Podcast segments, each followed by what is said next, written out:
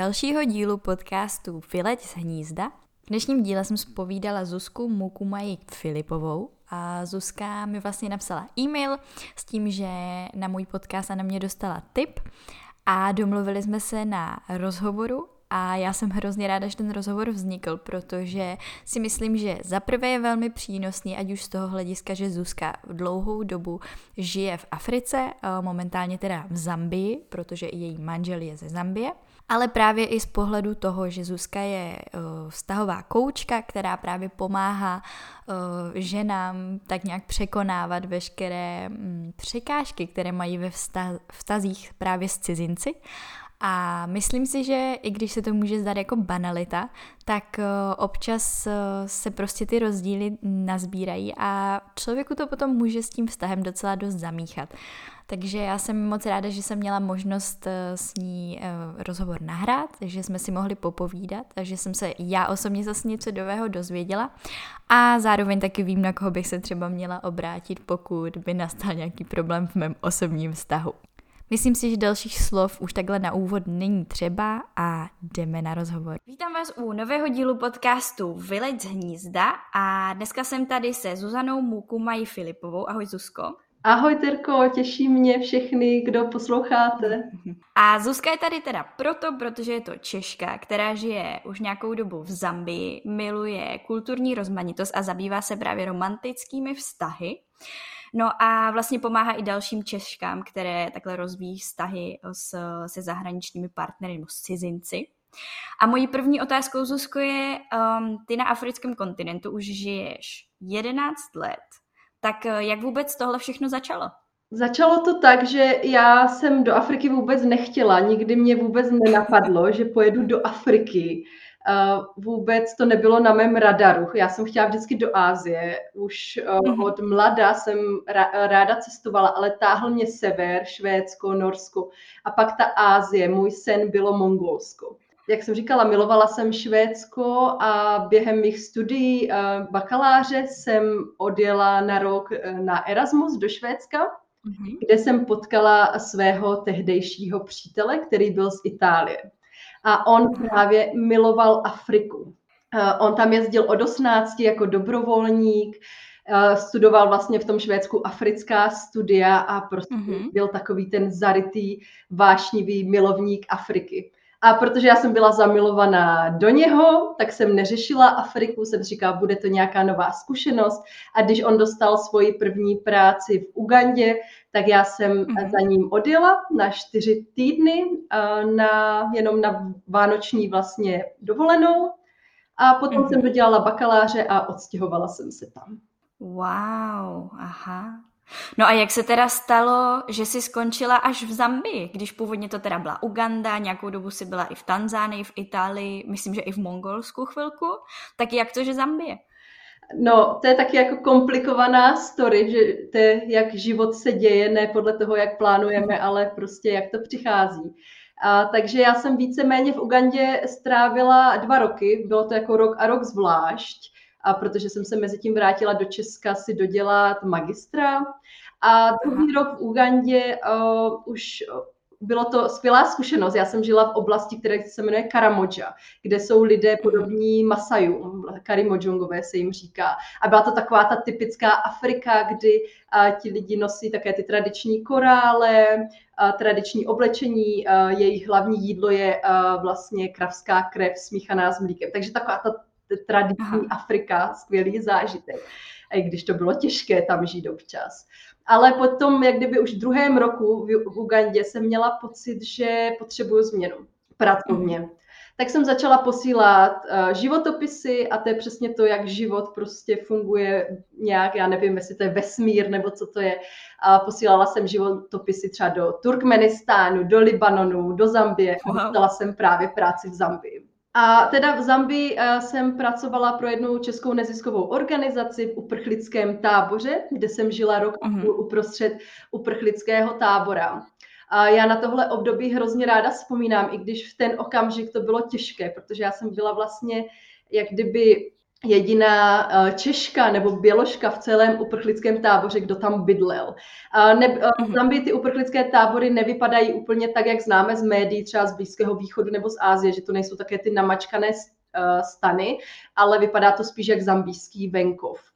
Že tam nebylo tolik lidí, bylo to rozlehlé. Já jsem tehdy chodila 20 kilometrů pěšky k hlavní cestě, když jsem chtěla o víkendu jet do nejbližšího města ale bylo to fakt úžasná zkušenost, na kterou doteď vzpomínám. A tím to začalo, že jsem se vlastně zamilovala do Zambie, zejména si kvůli lidem, protože bylo strašně jednoduché se bavit s lidmi.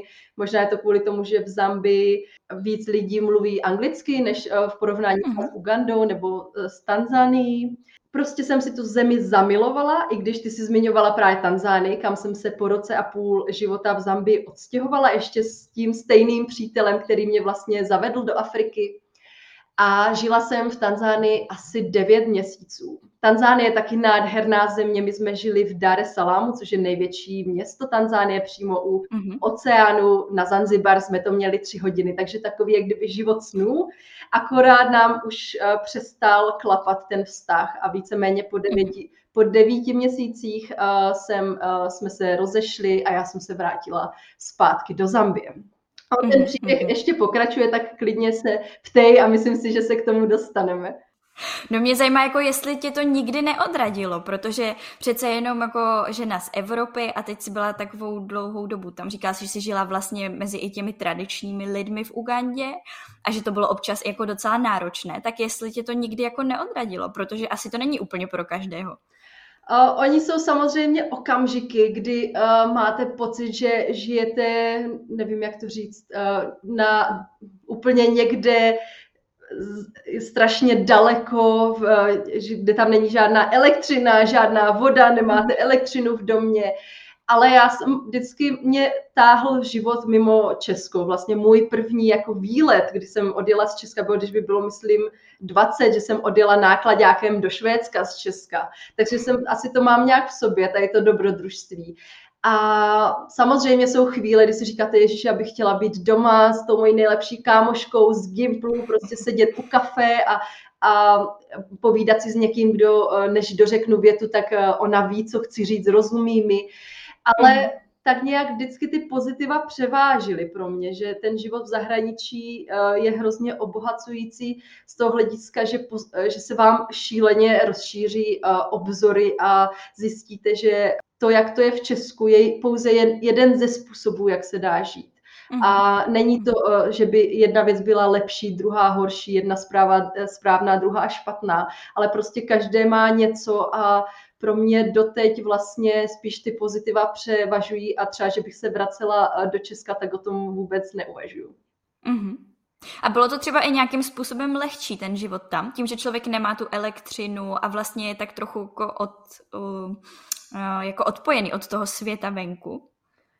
Čím to bylo, jak kdyby celkově bych řekla, že v Africe je um, taková větší pohoda, že lidi uh, nehrotí všechno, uh, když, když něco nejde podle plánu, tak to není žádná katastrofa, není to konec světa. Uh, je to taková větší pohoda, což, naopak, uh, což zase jako někdy může být ta nevýhoda, že když třeba v Ugandě, uh, když jsme měli uh, meetingy, když jsem pracovala schůzky a třeba na dopisu bylo napsané, že začínáme v 9, tak já už jsem pak po zkušenosti došla ve 12 a stejně jsem byla první. uh, ale to je prostě třeba Zambie je v tomhle uh, jiná, jo? že uh, tady už hmm. většina meetingů třeba v hlavním městě začíná na čas, jo? že to je opravdu uh, Afrika je obrovská, je tu více než 50 zemí, které jsou fakt odlišné a nedá se úplně generalizovat.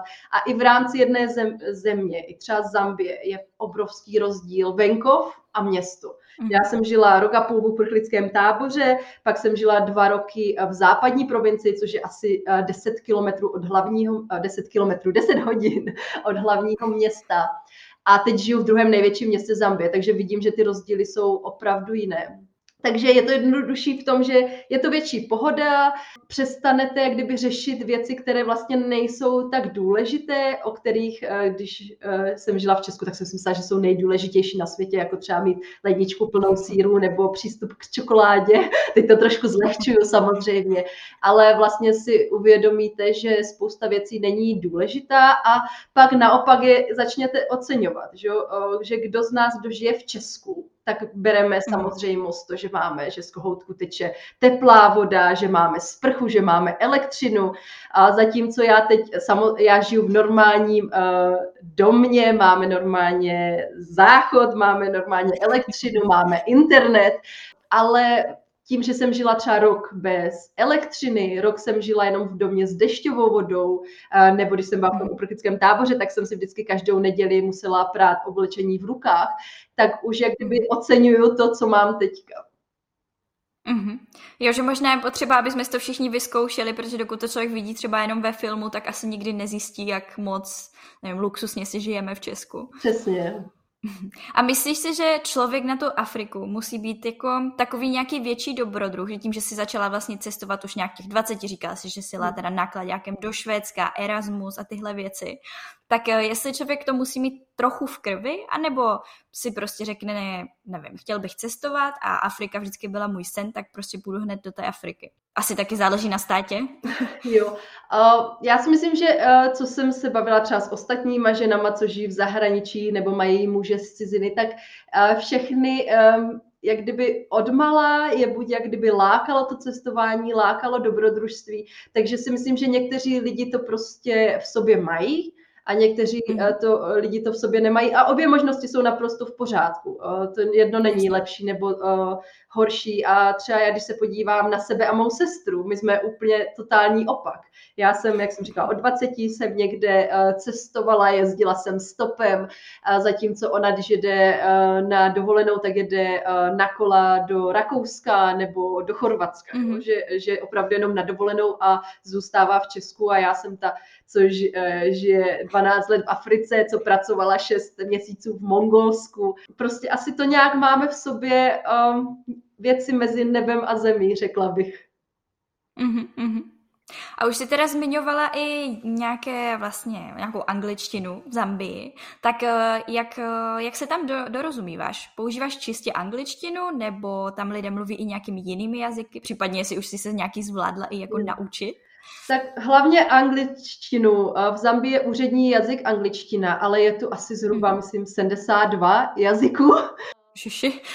Ale z toho takových pět nebo sedm hlavních, že víceméně Zambie má několik provincií a každá část Zambie má jeden jak kdyby prevalentní jazyk, který převažuje. Takže kde žijeme my, tak je to Bemba, v Lusace je to Njanja, na západě, kde jsem pracovala, to bylo Lozy, na severovýchodě v uprchlickém táboře to bylo Kaonde. Takže jak mhm. kdyby většina Zambíců umí anglicky, kromě těch, co žijou opravdu na vesnicích, na vesnicích a třeba jeden, dva nebo tři eh, další zambijské jazyky. A ve městě to funguje tak, že lidi většinou míchají angličtinu s těma místníma jazykama.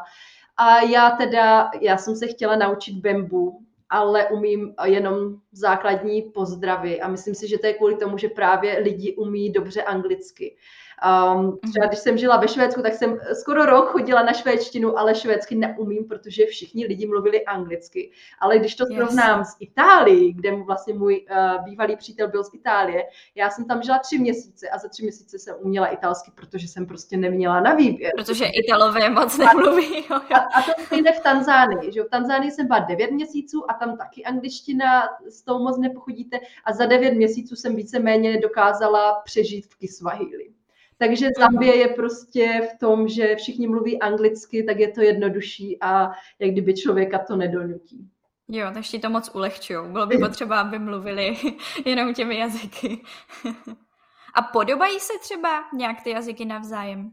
Uh, jo, uh, ono to je podobná uh, všechno skupina i třeba co se týče Kiswahili z Tanzánie, tak já mm. rozumím nějaké slovíčka tady z Bemby, protože je to, myslím si, že bantu jazyky, že to je stejný jak kdyby uh, kořen, nebo jestli to říkám dobře, jak kdyby... Mm.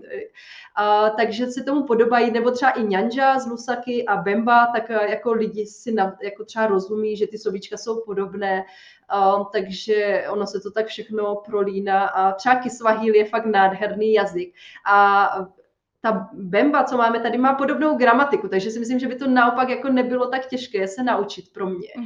Ale tím, že lidi mluví všude anglicky, tak, tak je to těžké.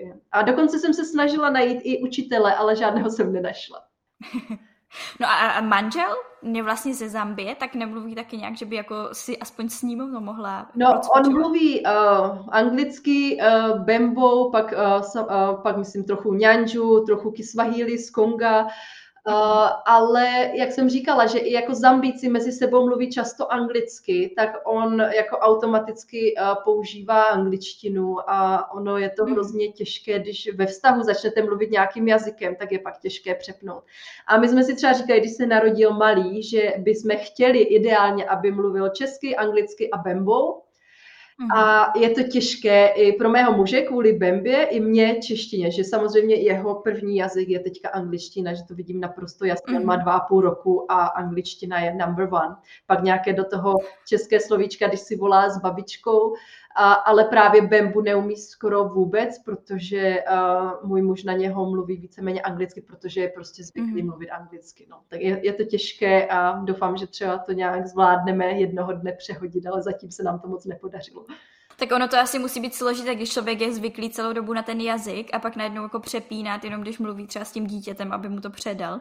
Tak to musí být takové mm. docela náročné. Jo, přesně, že třeba když jsme byli uh, teď před, myslím, minulý rok uh, v Česku, tak malý najednou přijel do Zambie a mluvil skoro jenom česky. Že ono tím, když jste v té zemi a nemáte ten jazyk všude kolem sebe, tak je to těžší. No. Mm, mm. Když se teď podíváme na nějaké všeobecné informace ohledně Zambie, tak když bude chtít Čech eh, vyrazit do Zambie, tak eh, je potřeba nějaké výzum? Pokud se něco nezměnilo, já už eh, jak kdyby tady žiju dlouho, takže to moc neřeším, ale většinou to bývalo tak, že je potřeba jenom turistické výzum, které se dá buď koupit elektronicky, anebo i přímo na letišti. Já v době, kdy jsem sem dřív mhm. jezdila ještě třeba na turistické víza někdy, tak jsem si to vždycky koupila na letišti. Je možné, že teďka je to trošku jinak, takže když někdo plánuje do Zambie, tak doporučuji kouknout se vlastně na stránky zambijského jak kdyby immigration servisu, a, ale většinou to není nic složitého, že Zambie je velmi přátelská země a většinou je to jenom formalita. Uh-huh. A co se týče pak očkování, přece jenom je to Afrika? Uh, jo, myslím si, že není povinné nic, uh, jako třeba není povinná žlutá zimnice, která je povinná do Tanzánie nebo na Zanzibar. Uh, já sama mám jenom také ty základní očkování, takže nějakou žloutenku, nepamatuju si, které písmenko, mm-hmm. a pak píšní tyfus, který mi možná vypršel, teď na, se musím podívat do svého očkovacího průkazu. Aspoň zaktualizuješ. a, jo, a ještě mám teda tu žlutou zimnici, ale to jsem měla spíš kvůli uh, vlastně uh, Ugandě a Tanzánii, ale ona, myslím, platí jak kdyby na celý život, když už ji máte. Takže to jsou takové ty základní a myslím si, že um, jak kdyby víc není potřeba. Já jsem vždycky díky tomu měla trochu nezhody uh, s doktorama v Česku, protože si pamatuju, když jsem poprvé v životě letěla do Ugandy a paní doktorka chtěla, abych si naočkovala uh, nějakých 50 nemocí a já jsem jako nechtěla. A tak mi řekla, no, když tam umřete, tak to bude vaše vina. Jo, že to byly také jako první zkušenosti s Afrikou. Ale myslím si, že ty základní jsou opravdu jak kdyby ty, ty žloutenka, eh, žloutenka, která se hodí vlastně i pro Česko, že jo, a pak možná mm, ten tyfus. A na malárii se očkovat nedá, i když teď, teďka právě nějaká, myslím, nová vakcína, co tady zkouší v Africe pro, pro děti na malárii. A jinak malárie je, to je na každém, jestli chce brát prášky nebo ne. Já jsem je třeba v životě nebrala a neměla mm. jsem v životě malárii, musím to zaklepat. Aha. Štěstí. Jo, štěstí. Já, já vždycky si říkám tomu, že, že prostě nemoci můžeme dostat kdekoliv, možná je tu větší risk a je dobré vědět, čemu se vyvarovat a zbytečně třeba neriskovat, ale já jsem třeba taková, já, já miluju street food, jak kdyby jídlo z ulice a vždycky jsem jedla všechno možné z ulice a myslím si, že špatně by bylo, bych spočítala na prstech jedné ruky, takže možná mám i dobrý žaludek a mám štěstí v tomhle, mm. ale někdy mám pocit, že ty zprávy, že Afrika je hrozně nebezpečná, že je tam šíleně moc nemocí, jsou mm. nafouknuté. Samozřejmě prostě tu ty nemoci jsou. Jsou případy, kdy člověk dostane opravdu uh, nějakou šílenou nemoc a dopa- může to dopadnout špatně, mm. ale kdyby jsme se báli všeho, tak nikdy nevykročíme z domu a nakonec uklouzneme v koupelně a skončí to tak jako. To je pravda, to určitě. A co se, jako někdy to může být asi i kontraproduktivní, že jsme tu malárii řešili i s, s poslední hostkou, co byla v Nigerii a že se vlastně ani nedoporučuje brát ty antimalárika nějak dlouhodobě, takže když tam člověk je prostě několik měsíců, tak to asi nemá úplně význam, spíš když jede třeba na dovolenou. Přesně, přesně tak, protože když tu žijete uh, roky a roky, tak nemůžete prostě brát prášky roky a roky. Právě.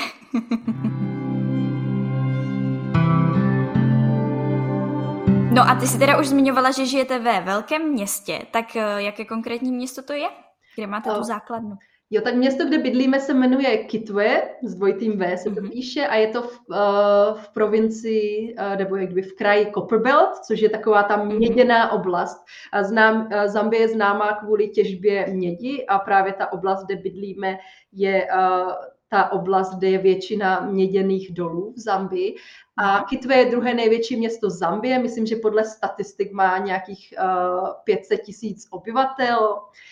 Uh, výhodou je, že my žijeme třeba 15 minut autem od centra, ale uh, jak kdyby v Africe, možná kromě jako s výjimkou Jihoafrické republiky, eh, že většinou neexistují moc paneláky a byty, takže jako normální domky se zahradou, takže já mám pocit mm-hmm. někde, jak kdybych žila někde, jak kdyby na venkově, což je super, zvlášť když teď máme jak kdyby malé dítě, máme jako velkou zahradu, žijeme normálně v domě, ale jsme ve městě, takže máme většinu času elektřinu, vodu.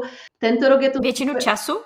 Jo, protože třeba, myslím, 2016, 2017 měla Zambie hmm. obrovské problémy s elektřinou. Tady většina elektřiny pochází jak kdyby z vodních elektráren a tehdy eh, nepršelo, takže bylo uh, strašně málo elektřiny a říkalo se tomu load shedding, takže by každá oblast v Zambii, každá část ve městě měla jak kdyby uh, timetable, rozvrh, kdy je elektřina, mm. kdy není a to jsme mývali třeba, že nebyla elektřina 12 hodin. Nebo vlastně, když jsem se vrátila do Zambie, když se narodil malý, když měl tři měsíce, tak to bylo docela šílené, že představte, že máte tři měsíční dítě a celý den netekla voda, vždycky přišla voda až mhm. večer mm-hmm. a třeba 8 hodin nebyla elektřina, ale teď poslední dva roky víceméně jako je to, máme elektřinu, vodu furt, i když teď zrovna mhm. tento týden nám odpojili vodu, což bylo hrozně vtipné, ale už máme vodu zpátky, takže eh, teďka poslední dva roky je to opravdu jako výjimka, když nemám, eh, když není elektřina nebo voda. Mm-hmm. A jak se jako na celé tady to rozhodnutí bydlet v Africe dívala tvoje rodina? Ještě když si říká, že právě sestra je takový opak, takže s tou mohli být jako asi v klidu, co si ten dobrodruh. No, nebyli z toho nadšení samozřejmě. Ono to začalo už tím, když jsem poprvé vlastně v těch 20 uh, oznámila, že jedu do Švédska, což nebyli z toho nadšení, ale podpořili mě, že jak jsem říkala, že jsem odjela nákladákem do Švédska, tak to mi tehdy zařídil táta právě nějakého známého, asi aby se o mě méně báli. A, a když jsem měla poprvé do Afriky, tak samozřejmě měli strach, protože přesně to, co slyšíme většinou v médiích, tak jsou to takové ty katastrofické scénáře a co všechny nemoci můžeme chytnout a jak je to nebezpečné a měli strach, ale pak jako viděli, že eh, po čtyřech týdnech eh, nic se mi nestalo, nebyla jsem nemocná, nikdo, nikdo mě nepřepadl. A, a když jsem se tam pak odstěhovala, tak eh, jak kdyby viděli, že prostě, že to je v Normální A teďka je to znovu těžší, že máme jak kdyby malé dítě a babička s dědou mm. jsou daleko, uh, ale prostě je to, je to život, je to tak, no.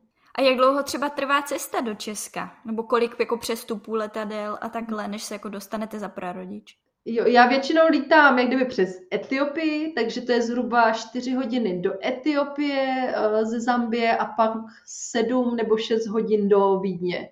Takže mm-hmm. většinou je to tak jako na skoro celý den ještě s přestupama.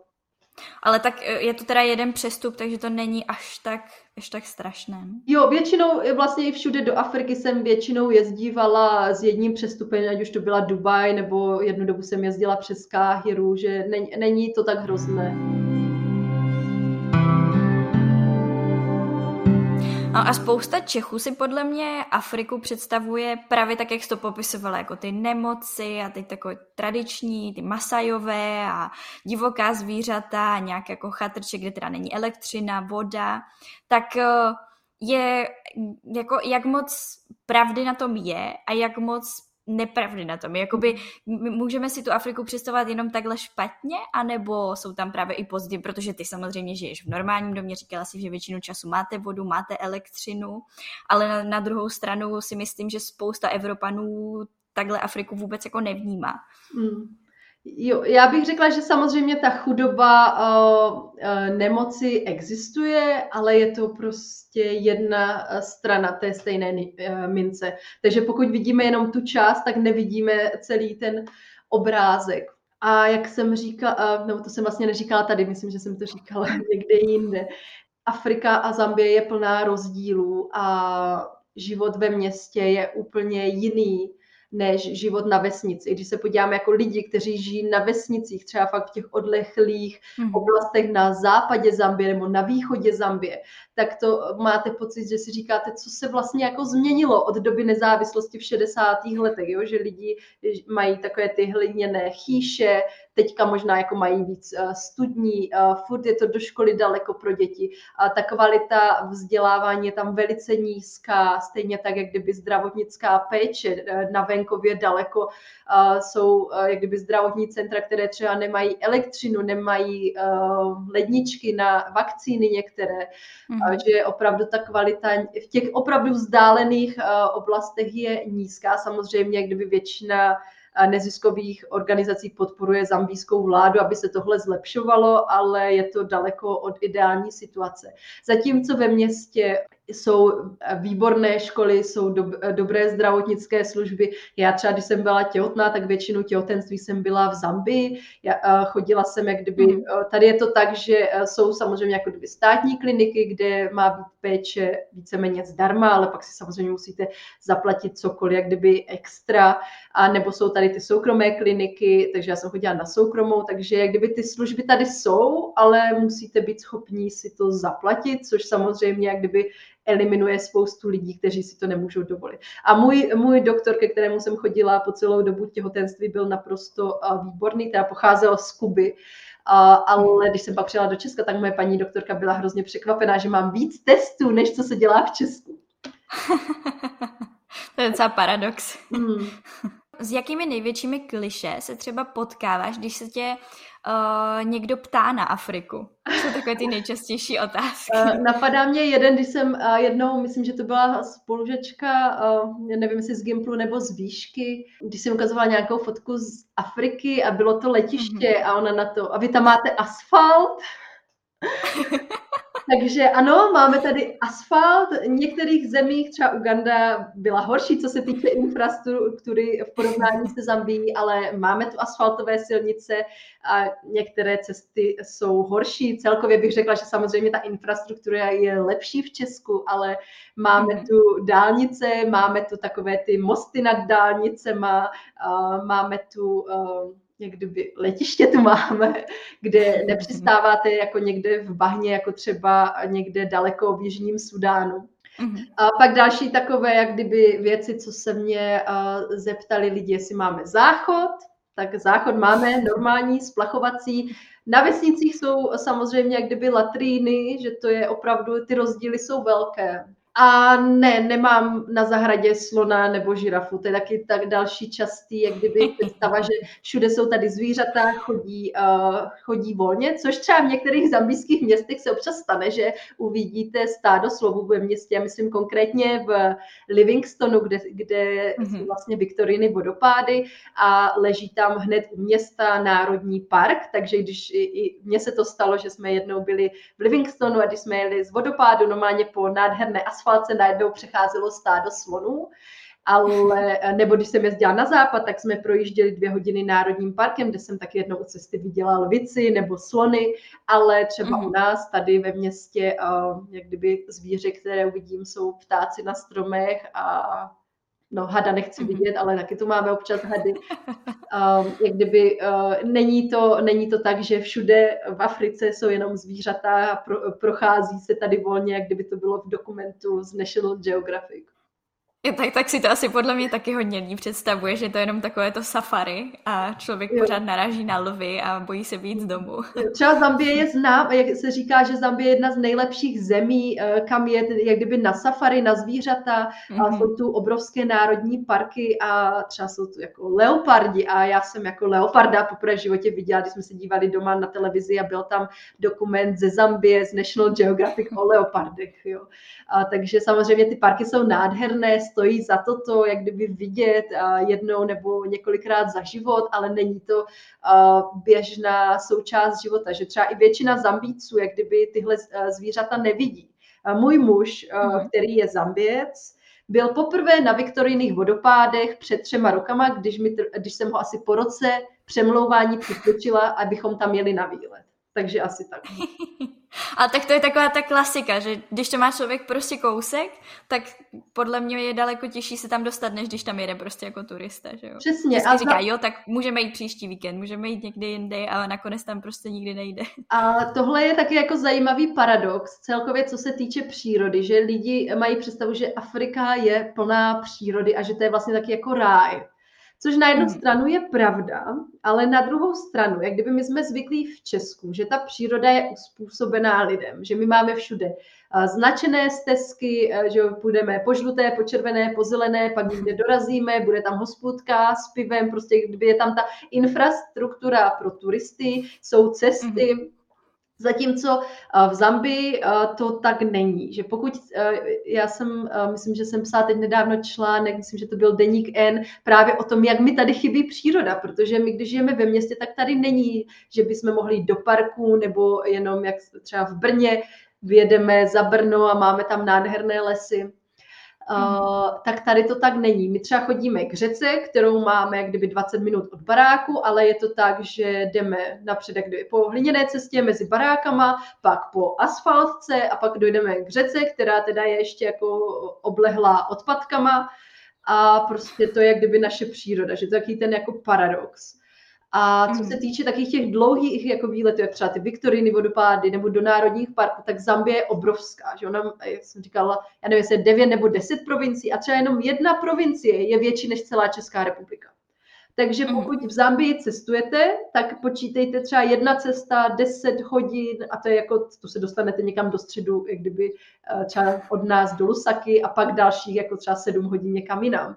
Takže ono to je mhm. opravdu na několik dní a je to drahé. Celkově Afrika a Zambie jsou třeba mnohem dražší než Ázie, že národní parky, návštěva národních parků jde prostě do stovek dolarů.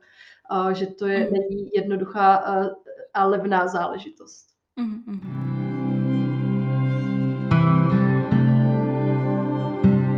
Čím tě teda Zambie tak strašně okouzlila, že jsi se jako z ní už nedokázala zpátky odstěhovat?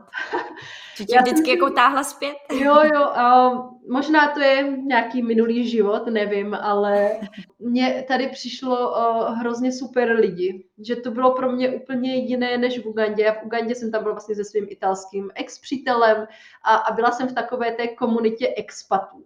Zatímco v Zambii jsem se kamarádila ze začátku, já jsem žila uprostřed uprchlického tábora, takže jsem jako ne, uh, tam jako se kamarádila s kým, kdo žil se mnou, takže většina mm. mých uh, zambijských kolegů uh, byla jak kdyby první volba, takže jsem si našla spoustu skvělých zambijských kamarádů. A pak uh, taky uh, tu mám mezi kamarádama Češky, které tu ale žijí. Jak kdyby, že u mhm, nás je tu mhm. taková jako trošku docela velká komunita Češek. Zajímavé. Máme tu i pár Čechů, ale většina jsme eh, ženy. Pro mě bylo to, že jak kdyby eh, najednou v Zambii jsem měla jak kdyby kamarády, kteří tam prostě byli. Že v té Ugandě, když žijete v té expatské komunitě, tak si to hrozně mění, že se s někým zkamarádíte, pak on odjede, pak přijedou noví mhm. lidi a je to takové jak kdyby nestále. Zatímco v té Zambii jsem znala lidi, kteří buď byli Zambíci, anebo tady žili, měli už tady jak kdyby svoje rodiny, svoje manžely a bylo to jiné. A jak jsem říkala na začátku, tak ta angličtina, že se fakt úplně v klidu můžete bavit s taxikářem, který vás veze z letiště, s paní na trhu, s úředníkem v bance, s číšníkem, jak kdyby, že lidi jsou strašně takový jako easy going a přijde mi, že eh, hmm. celá Zambie, můj, moje první impression Zambie bylo také, že to také západnější, že ta Uganda, kde jsem žila, byla fakt taková ta typická Afrika, stereotypní, jak si to představuje. A Zambie byla, já jsem jako přišla, tam v Lusace nákupní centrum, chlapi krásně oblečení, košile, saka, vyleštěné boty, ženské namalované podpatky a jak kdyby neměla jsem pocit, že jsem v Africe. Neprobíhal žádný kulturní šok, jo? Samozřejmě to, to jak kdyby kulturní šoky v některých věcech jsou, jako třeba, to mě teď napadá, je, že lidi neradi říkají ne, takže se třeba místo toho, aby něco odmítli, tak řeknou ano a pak, když nastane třeba ten čas nějaké schůzky, tak vyplí telefon. A, a jak kdyby jsou to také věci, na které my nejsme zvyklí a které nás můžou někdy jak kdyby štvát ale bylo, bylo mi to také bližší. Nebo mi přijde, že máme uh, i podobný smysl pro humor. Já si pamatuju, že když jsem v Ugandě vždycky řekla nějaký vtip, tak jsem byla jediná, kdo se smál. Zatímco třeba s mým mužem jako máme hodně podobný smysl pro humor a když um, v Zambii, všichni Zambíci, i my, co žijeme v Zambii, milujeme takzvané uh, braje, což je uh, braj, je jihoafrické slovo pro uh, grilovačku takže zambici prostě mm-hmm. milují grilovačky a kdykoliv je nějaký svátek, Vánoce, Velikonoce, tak se vytáhnou grily a griluje se, hraje hudba a popí se pivo. A, takže vždycky mám pocit, že je jako hrozně jednoduché mluvit s lidmi.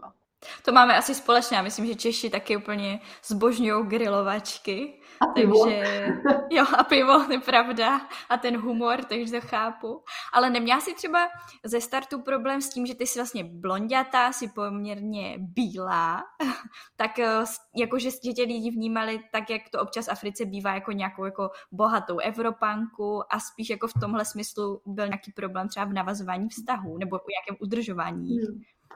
Uh, jo, to je zajímavá otázka, na kterou se mě ptá hodně lidí, jak kdyby, že jsem blondýna. To si myslím, že to, že jsem blondýna, nehraje vůbec žádnou roli. Ať už bych měla, jak kdyby, hnědé, černé vlasy a jsem bílá, mm-hmm. tak jak kdyby to je jedno, jestli jsem blondýna. A třeba v Ugandě uh, tohle bylo jak kdyby těžší, že jsme měli pár uganských kamarádů, ale všechna ta přátelství skončila jak kdyby většinou kvůli penězům. Že třeba uh, mm-hmm. prostě si člověk půjčí, což jako v tom smyslu znamenalo půjčit znamená dát, a on je to v pohodě, jako jednou nebo dvakrát můžete někomu půjčit slash dát peníze. A, ale jako když se to pak opakuje, tak si začnete říkat, no a kamarádí se jak kdyby se mnou, nebo má pocit, že jsem bankomat. Takže v mhm. Ugandě tohle byl problém. A možná i proto se mi líbilo v Zambii, že najednou jako a my jsme v Ugandě opravdu žili v nejchudší části Ugandy, což taky mohlo hrát roli ale v Zambii najednou jak kdyby uh, strašně, jako samozřejmě se občas někdo zeptá, jestli mu nedám peníze, protože jsem bílá, vy, vyignorují mojeho muže, který stojí vedle mě, jo? že jsou to také případy, jako stávají se, ale ne tak moc. A třeba co je zvykem, a to vždycky říkám, eh, když, jak, jak jsi říkala, že já teď vlastně pomáhám ženám, které mají taky muže eh, z jiné země. A co se týče Afriky, tak je tam vždycky ta otázka, jak kdyby peněz, jako když máte vztah, máte muže z Afriky, tak co otázka peněz. A na to vždycky říkám, že jako eh, to, když africký chlap čeká, že budete něco platit, tak je to taková ta červená vlaječka. Protože v mhm. Zambii já jsem tady byla vlastně kdyby sama rok a půl. Měla jsem přítel v Tanzánii, ale jak kdyby v Zambii, když jako máte uh, boyfriend, tak to znamená, že jste víceméně single, že tady, ale nechci říct, jako, že, jsem, uh, že jsem chodila s x Zambícema, ale jako kdyby to bylo ta, to perception, jo? že jsem prostě tady mhm. sama, takže když jsem šla třeba jako večer na pivo s kamarádama, tak oni vždycky platili jako pivo, jídlo, taxíka, jo? že to je takový zvyk, mhm. že nedokáže si představit uh, zambijskou ženskou, která by šla uh, a, a jak kdyby platila tyhle věci. Teďka už se to samozřejmě mění, ta mladší generace, že třeba jako jednou zaplatí ten, po druhé ten, ale furt to převládá hodně, že prostě chlap, chlap platí. Takže spíš to pro mě pak bylo i naopak, že po Ugandě, kdy po mně všichni chtěli peníze, no to se možná přehání, ne všichni po mně chtěli peníze, ale najednou v Zambii uh, mi uh, kamarádi platili drinky, platili mi večeři, takže to bylo také jako právě spíš jako opak. No. Uh-huh, uh-huh.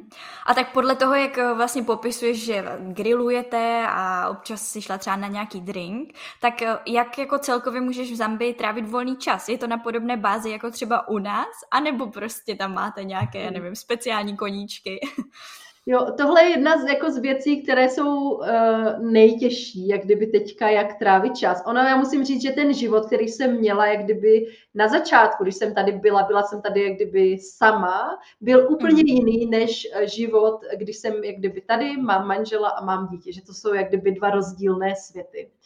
A, tak a, a celkově, co se týče trávení volného času, tak to je jedna z nevýhod, protože v Česku nebo v Evropě celkově máme prostě obrovské množství věcí, které můžeme dělat. Že můžeme jít na hmm. jakýkoliv sport, a můžeme svoje dítě vzít, já nevím, na kojeneckou jogu, plavání, já nevím, kdo ví co a tady je to hodně omezené. My žijeme v druhém největším městě Zambie a co se týče kdyby aktivit pro e, dvouleté dítě, tak je tu víceméně jak kdyby jedna španělka, která má školu na hudbu a, a na výtvarku a to je víceméně všechno. Je to hrozně limitované.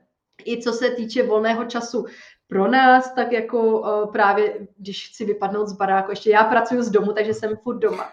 Když chci vypadnout z domu, tak většinou jdeme do kavárny protože je to místo, kde najdu nějaké stromy, je to trochu příroda, jsou tam houpačky, Uh, a to je jak kdyby všechno, že o víkendu jdeme třeba k řece nebo tady děláme něco na zahradě, a, takže mi chybí tury české, to jsem v tomhle jsem typická Češka, a, nebo jak kdyby uh, ty pravidelné koníčky, že jdete jeden den, třeba moje nejlepší kamarádka jde jednou na fitness jogu, pak má něco, co jsem ani v životě neslyšela, a po každé něco jiného a já tady tak můžu jít do posilovny. Uh, což třeba když jsem byla na západě, tak, uh, tak s kolegyní jsme chodili skoro dva roky to bylo, šestkrát týdně do posilovny, mhm. takže jako to může mít svoje výhody. Protože jsme opravdu, jako tam byl na výběr, můžete jít do posilovny, můžete jít na pivo, můžete jít jak kdyby na procházku mezi vesnicemi. Takže mm-hmm. jsem mhm. dělala jak kdyby všechny tři možnosti a, a bylo to náročné.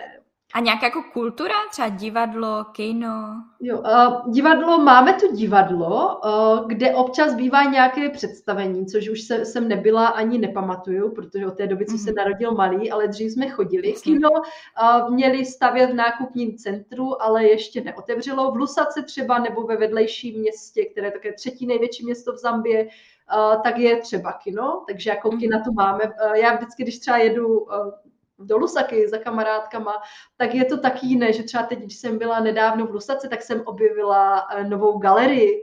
A úplně jsem byla v sedmém nebi, protože to byla jako galerie, jak kdybyste byli někde v Evropě, že nádherné všechno, krásné obrazy. Teď ještě byla to kavárna, výborná káva, nějaká, mm-hmm. nějaký koláč, buchta a, a prostě nádherné. Ty to bylo ještě dekorované, jak kdyby těma tradičníma africkýma maskama, opravdu nádherné místo. I kdyby, že teď ty místa, se, e, ty věci se začínají vytvářet, pak je tu taky jedna Češka, která je provdaná za Zambíce, která dělá každý rok filmový festival.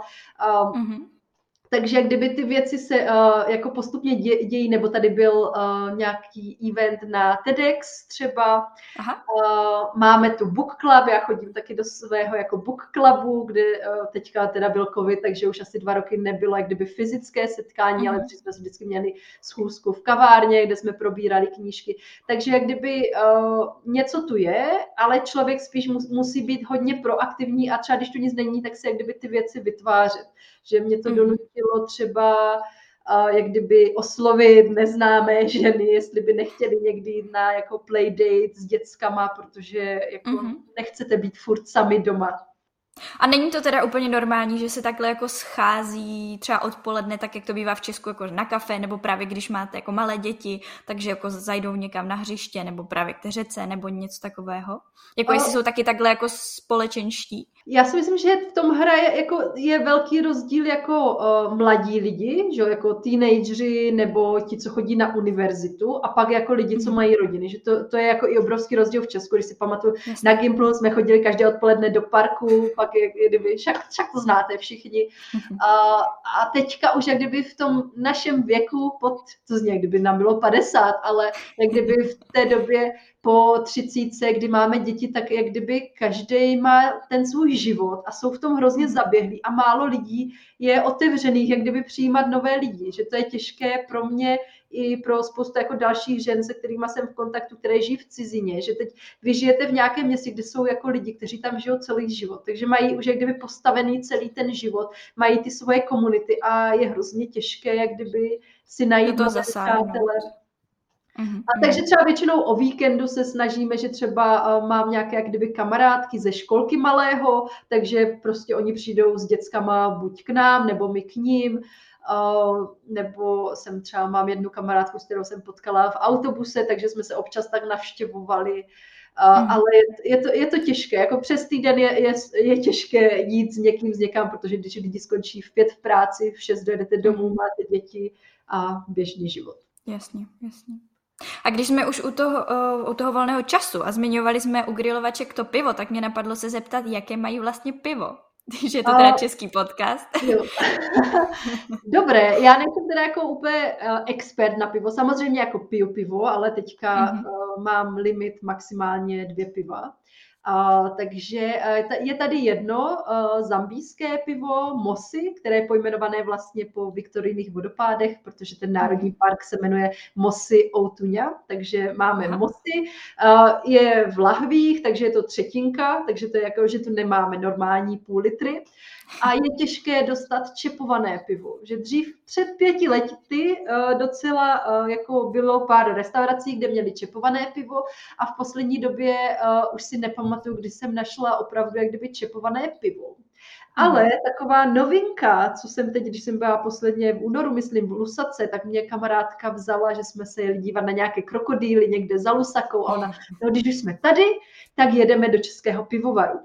A to je právě pivovar, myslím, že to má nějaký zamběc, Uh, ale používá českou technologii. Právě, že mhm, nevím, jestli to mhm. bylo jako dovezené z Česka, nebo jestli má jako české know-how, ale měli normálně opravdové černé pivo v půl litru.